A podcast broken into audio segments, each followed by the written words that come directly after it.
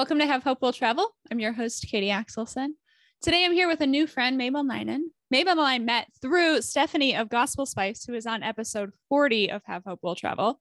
Mabel was born and raised in a minority Christian community in India. She moved to the United States in two thousand eight, and she talks about her struggles as an immigrant, her true identity um, here on earth, her impact with the kingdom of God. She's also written a brand new book, which comes out tomorrow. Congratulations. Thank Mabel, you. Welcome to the show. Thank you so much for having me. This is a pleasure. Uh, this is a privilege and honor and my pleasure to be a guest on your show.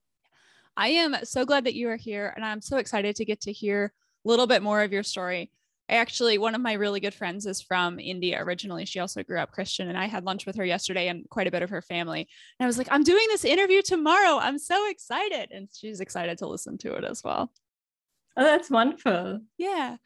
So I shared a little bit of the high level of your story, but I'd love to give you some space to share a little bit more about your story from your own perspective. Thank you. Um, yeah, I was born and raised in India, and um, I was raised in a Christian home. Um, I moved here shortly after I got married, which is in two thousand eight. Mm-hmm. Um, and, you know, I did not um, foresee the problems that I would face mm. from just uh, the relocation and being uprooted.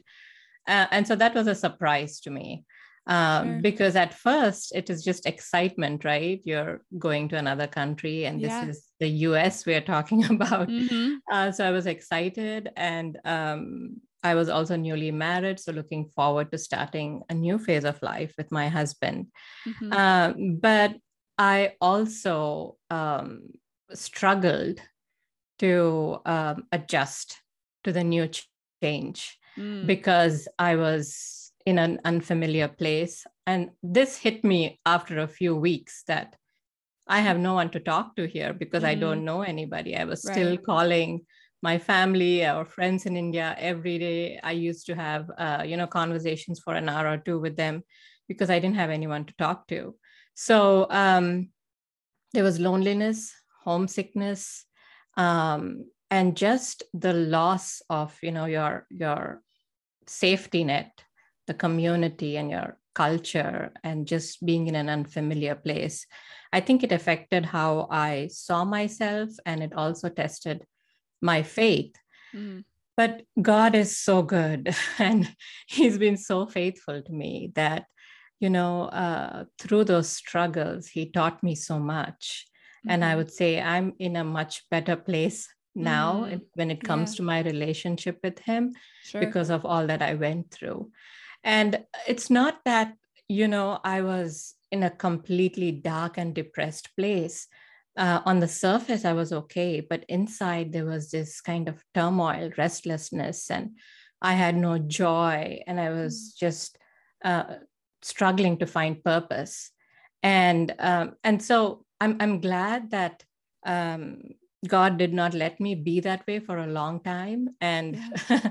he turned my uh, perspective around. And again, you know, hope and joy started to come into my life again. So and yeah. that's my story, and that's what I want to share with everyone, yeah. uh, maybe who's not going through the exact same situation that I am, but who's probably um, going through some kind of transition that they are not uh, equipped to deal with, or they feel mm. like they're not able to cope with, sure. or even someone who's just going through the motions of life and thinking there has to be more, you know, I'm bored with my Christian life. Like what, what do I do? Yeah. Things like that. So my heart is that um, they will get back from uh, the book or the writings or whatever I do, Uh, that they mm-hmm. would see themselves as pilgrims on earth, and that mm-hmm. God has given each of us a purpose, and yeah. he wants us to walk in that calling, because only mm-hmm. that will give us, you know, joy and, and meaning and satisfaction in life. Yeah, that's good. How were you able to make that transition from feeling purposeless now to helping others find their purpose? Oh, wow. That was a long road. And I, I still feel like I'm, I'm still doing that in many sure. ways. Um, I think three years into my this period that I was going through, where I was feeling all those things. Um, and I was still kind of new to the country, and I'd also become a new mom, mm. started to feel more lonely, more isolated. Um, and, you know, I, I was, I had a strong faith till then. It's not that I didn't know Jesus at all, mm-hmm. but um, something was amiss, and I was trying on my own to hold on to him, but I needed mm-hmm. community. And I found a Bible study um, that I started going to, and studying God's word in community and just listening to other people's faith stories strengthened yeah. my own and inspired me. And I was studying the book of Matthew, and I started spending more and more time with God. It was as if mm-hmm. God was just pulling me, I don't know if that's a word, but to himself, you know, little by little. Yeah. And I felt just consumed by his love. And uh, slowly things started to change. My perspective changed, my question changed. And I realized I was looking inward mostly, you know, sometimes mm-hmm. our, especially identity crisis or struggles make us turn inside mm-hmm. ourselves, you know, what am I doing here? I don't feel um, good, or I'm not happy here, or it's, it was all about me for me. But then um, just getting to know God or becoming more intimate with him at that time and spending more time in his word, I realized like it changed uh, my perspective to mm. seeing what he wants from me. Like, God, so what do you want? I want to please you. I want to serve you. I want to love you. Yeah. And uh, you have a purpose for me wherever you've placed me. Even if you place me in a, in a country or neighborhood where nobody knows me, there is a reason. And so I want to know that reason, and I want to live for you. And so that, I think that is a journey that I still am on. And I, sure. and, but it's good that I'm cognizant that, that those are the questions that uh, sh- I should be asking, you sure. know, whenever I feel like, uh, oh, some, whenever I'm um, confronted with mm-hmm. anything difficult in life, um, mm-hmm. I've learned from the situation, the right questions to ask and the right motives. And what am mm-hmm. I really pursuing here? Is it just my comfort, my happiness? Yeah. Um, because if I am, then I'm never going to find a long lasting solution to that. Sure. Sure. That's a good way to think about it, and to look at to what's going on beyond your own comfort and your own happiness. Yeah. And, and that's why you want to, you know, you want it to be contagious. You want to wake up others to see the same thing. And, yeah. and that's how uh, I turned this around to uh, helping others also see what I saw. Mm-hmm. Is that what your book is about? Yes. It's called Far From Home, Discovering okay. Your Identity as Foreigners on Earth. Mm. Um, it's personal in some ways. And, you know, that's an, I'm nervous about that part because so many people are going to know stories about my life. Uh, sure. It's my first book, my first time putting myself out there. But anyway, I'm, I'm, uh, you know, going off on a tangent, but um, so that has a personal stories from mm-hmm.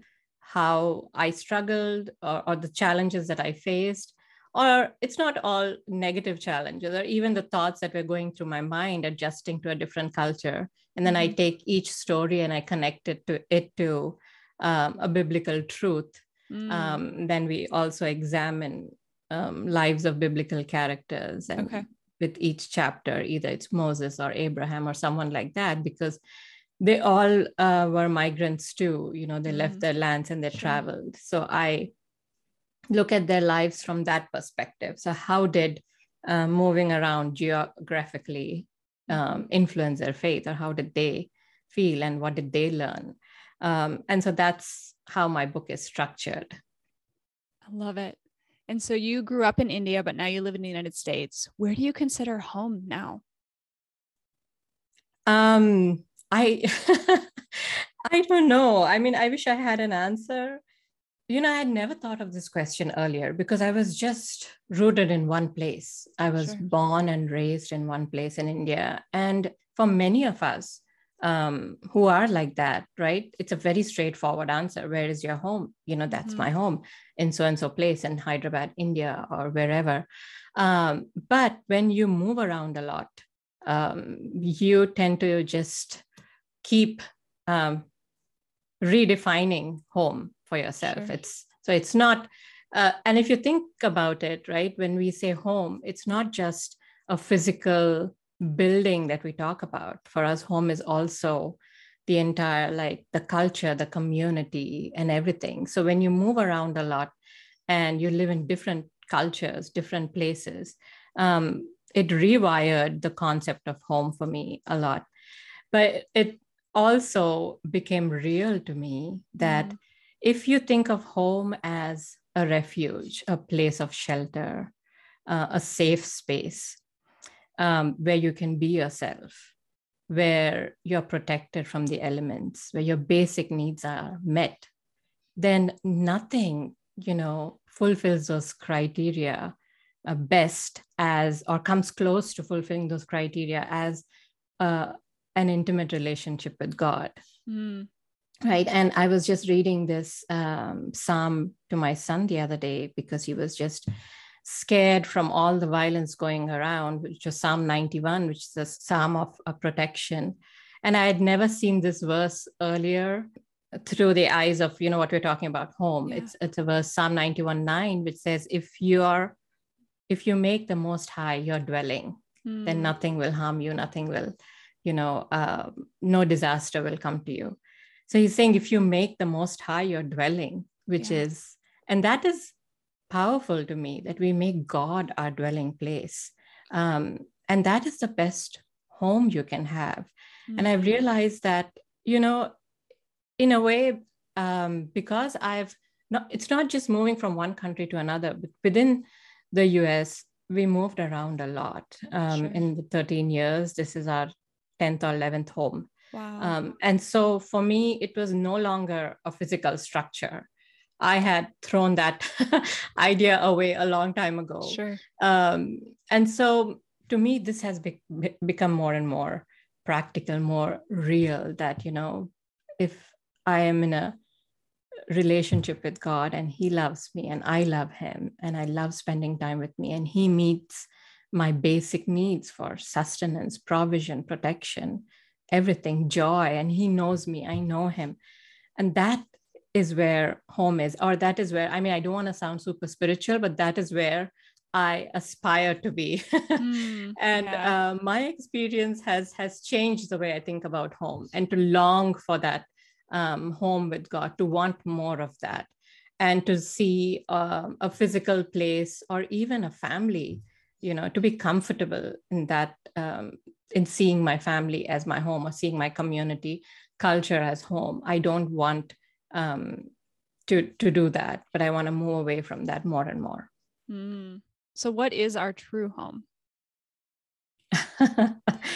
um, well, God is our true home. Our relationship with God is our home, but also uh, while we are here, and I think the best part is that as we, um, the more we love God, right, the more we want to be with him.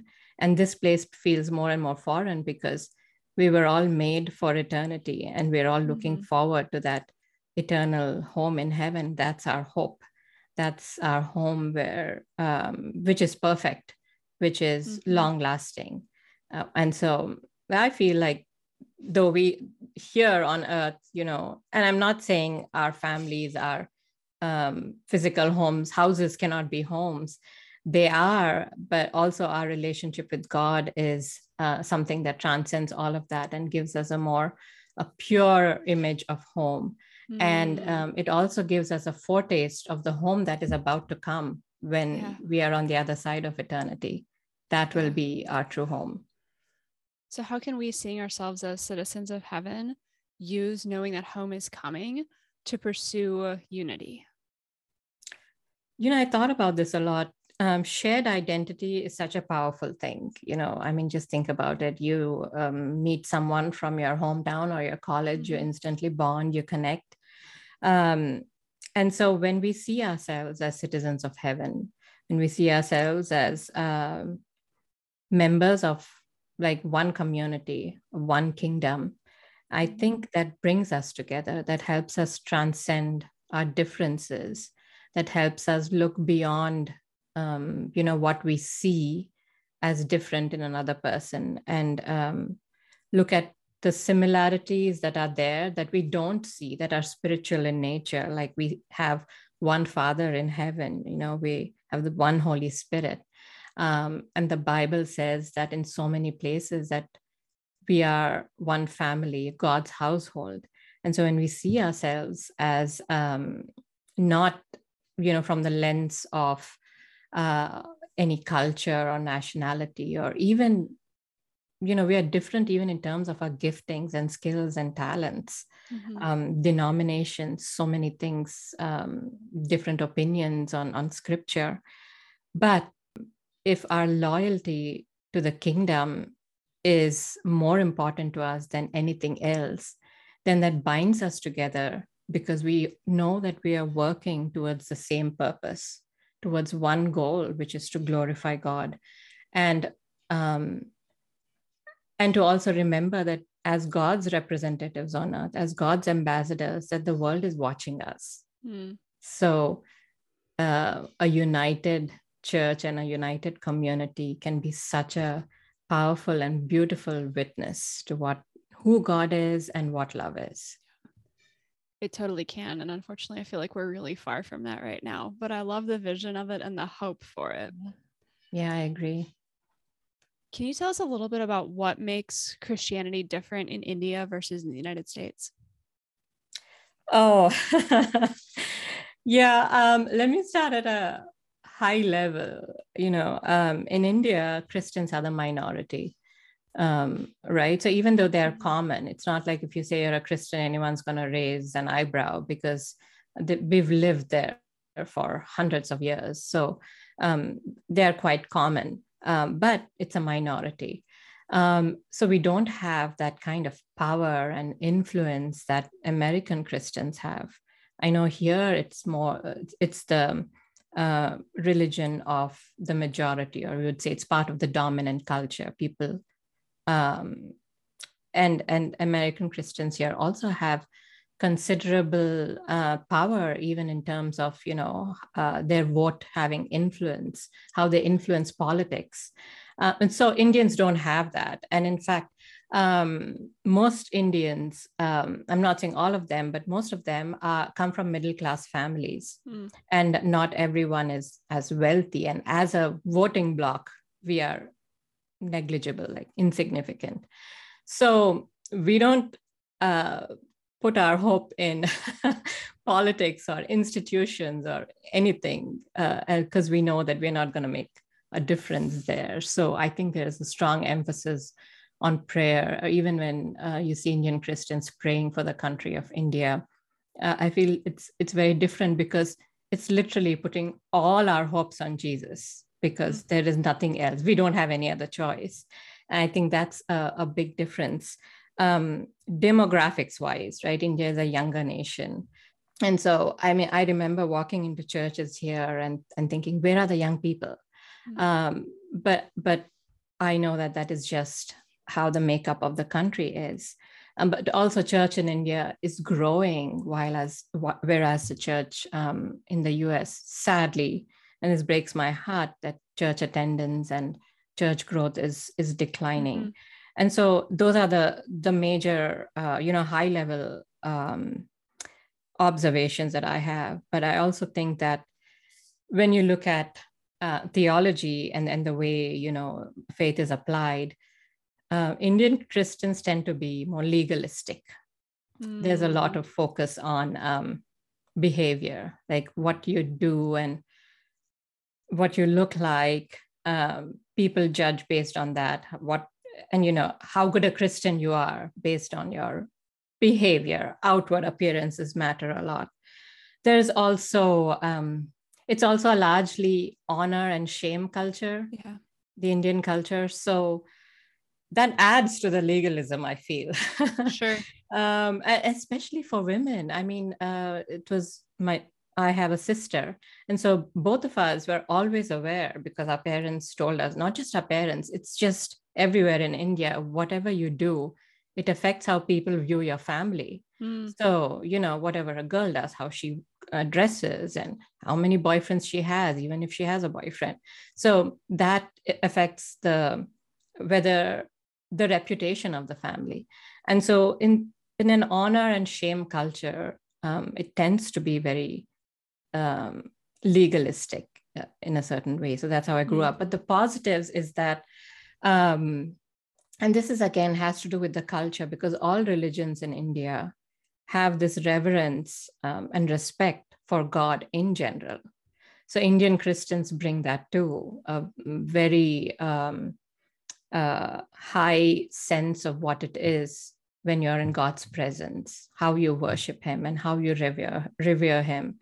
I've seen that um, it's very different from India to, you know, maybe other countries mm-hmm. in the West. So, and, and one last thing to add is also that the church in America is rich, and that's a good thing because mm-hmm. you have so many resources. Um, you don't have to go scrambling, raising funds just to send your youth to a camp.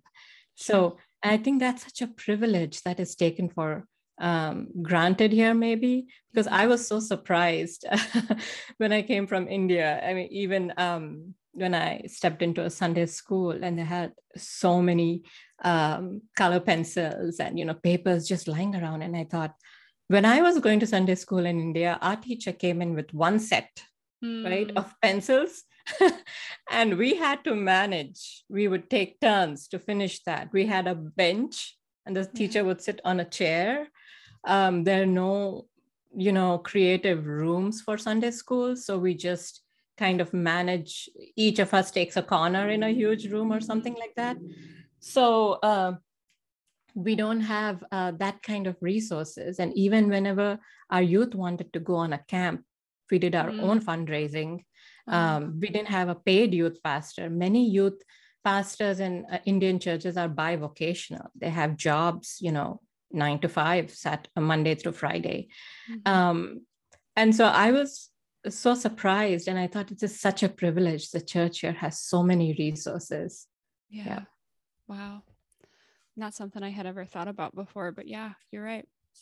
So I have thoroughly enjoyed getting to chat with you. If I want to learn more, where can I find your book? Oh, you can go to my website, Mabel Ninan dot com, which is M A B E L N I N A N dot com. There's a lot of information about my book on my website, but if you just want to buy it uh, from an online retailer, it's available on Amazon, Christian Book dot com, and wherever books are sold, Barnes and Noble. Wonderful. What have I not asked you that you want to share about? Good question. I, you know, one of my favorite chapters in Far From Home is about homesickness, something mm. that a lot of people, I mean, even if you don't even have to be an immigrant, but if you've lived far a, a long time away from home, whether it's for work or you're a student or for some reason, you know what homesickness is like. And for me, after struggling with it for so many years, and sometimes even when I go visit India for long periods of time, I feel homesick um, to come back here to the U S. Um, and I think it's just such a beautiful representation of uh, those of us who enjoy spending time with God here, who enjoy walking with him here in Christian mm-hmm. life, that um, we all feel homesick for heaven. Mm-hmm. And that can, for me, it happens in two ways. Sometimes when I just Uh, you know, God is showing up in my life and I'm um, enjoying my time with him, my fellowship with him, enjoying um, my relationship with other Christians. And I see, wow, I mean, this is just a small glimpse of what heaven is like. And I feel I can't wait to get to heaven and, and spend, do more of this. But also on the other hand, I feel homesick. And I've been thinking about this uh, recently, that when the world seems like it's just, uh, you know, there, there's so much suffering and things are just spinning out of control and all the wickedness and everything you see, plus add to that your any personal tragedy that you have. And that also makes you long for, you know, I, I'm waiting to be in heaven. I'm waiting for Jesus to come back soon because I want to see all this end. Um, mm-hmm. And so those are, you know, when I say Far From Home, um, that somehow in my mind, it captures all of these feelings about homesickness. Mm, that's good. homesickness is such a strange thing, both for heaven and even here on earth. Like, I live in a different state than my parents do. And when I go see them, I leave home to fly home, you know, because, and it's just, I can't, I refer to them both as home. So I finally, because people were getting confused, I finally just say it's airplane day today because I'm always going home on that trip, both directions. Yeah. Yeah. And, and the thing is that we need to have that, um, that homes, we need to have it. I, I don't want to lose it because it's a good thing, because you always know you're looking forward to home, and that kind of helps you yeah. get through things here. It gives you a different lens, the way you look at things. So if that, if you're going home, then how do you mm-hmm. prepare for that while you're here? Right. What do you, you do here matters, because that is where you're going. Mm, that's a good word. Mabel, would you be willing to pray for us? Absolutely. I'd love cool. to. Awesome. Dear God, we thank you so much that you love us, that you chose us, you called us to be yours. And Lord, we thank you also that um, we can have our home in you, that you are our refuge, our shelter, you are our safe space, that you protect us from what's going on outside. And just we can be ourselves with you. We can talk to you as a child talks to um, her father. And Lord, we also thank you that we can have, uh, we can look forward to a home with you.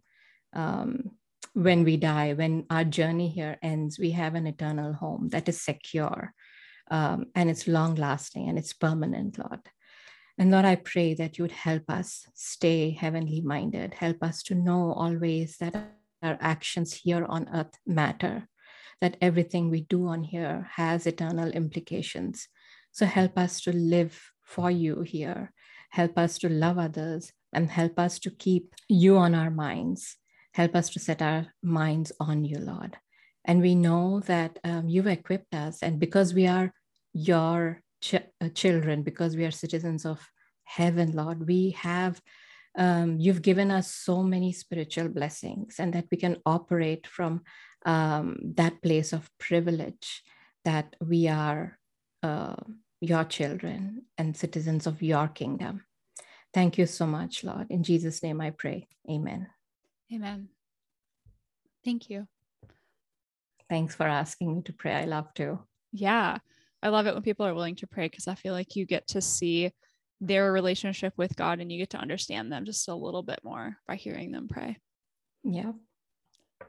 So I've got one final question for you, and it's kind of a fun one. If you could be any inanimate object, what would you be and why? You know, I... I, I'd love to be a tree. Ooh. Because, but actually it's not inanimate, right? It's live. Well, it's I living. mean, it is live. It's not a it's person. Living, right? Yeah. yeah. That's fine. Be- you could be a tree. But, yeah, I could be a tree. Or a window. Uh, tree because, you know, I, I have a tree right in front of my desk, and I love watching all the birds that come and sit and how mm. they behave, and Uh, all the squirrels that climb up. And I love that yeah. the tree is so much more than itself. It is so many things to so many other creatures, right? Sure. And when it moves uh, in the wind, uh, it just looks beautiful. But anyway, yeah. but a window is nice too, Ooh. because mm-hmm. yeah, your your people can come through you and you get to see so much. Sure. I don't know if that makes sense. It does. It does. Getting to, it's, I mean, it's from the idea of like getting to see into somebody else's window and somebody else's world. Yeah. Go into their world. Yeah. Yep. You let things in, you let things out. Mm-hmm. Well, this has been awesome, Mabel. Thank you so much for educating us, for giving me the, the yearning for heaven, but also living in heaven here on earth. And what does this look like um, to bring heaven to earth while I'm waiting to bring myself to heaven, not bring myself to heaven, but waiting to, to be brought to heaven. Um, so thank you so much for your time today. I really appreciate it. Thank you for the opportunity to be here. And this was such a blessing. I enjoyed chatting with you.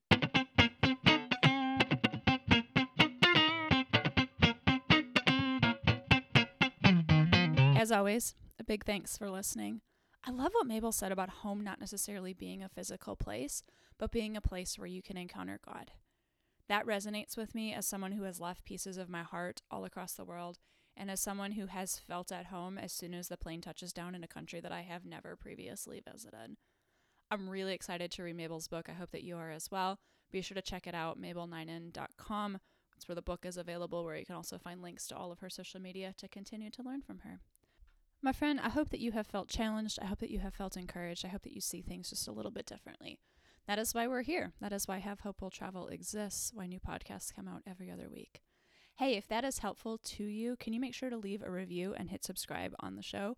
That's how others are going to find it, how guests are going to know that it's safe to share their story, and it's how I know that you appreciate the hard work that we are doing. Thank you so much for being who you are, for being willing to challenge the idea of home, for being willing to see home a little bit differently. We will see you again in two weeks. Bye-bye.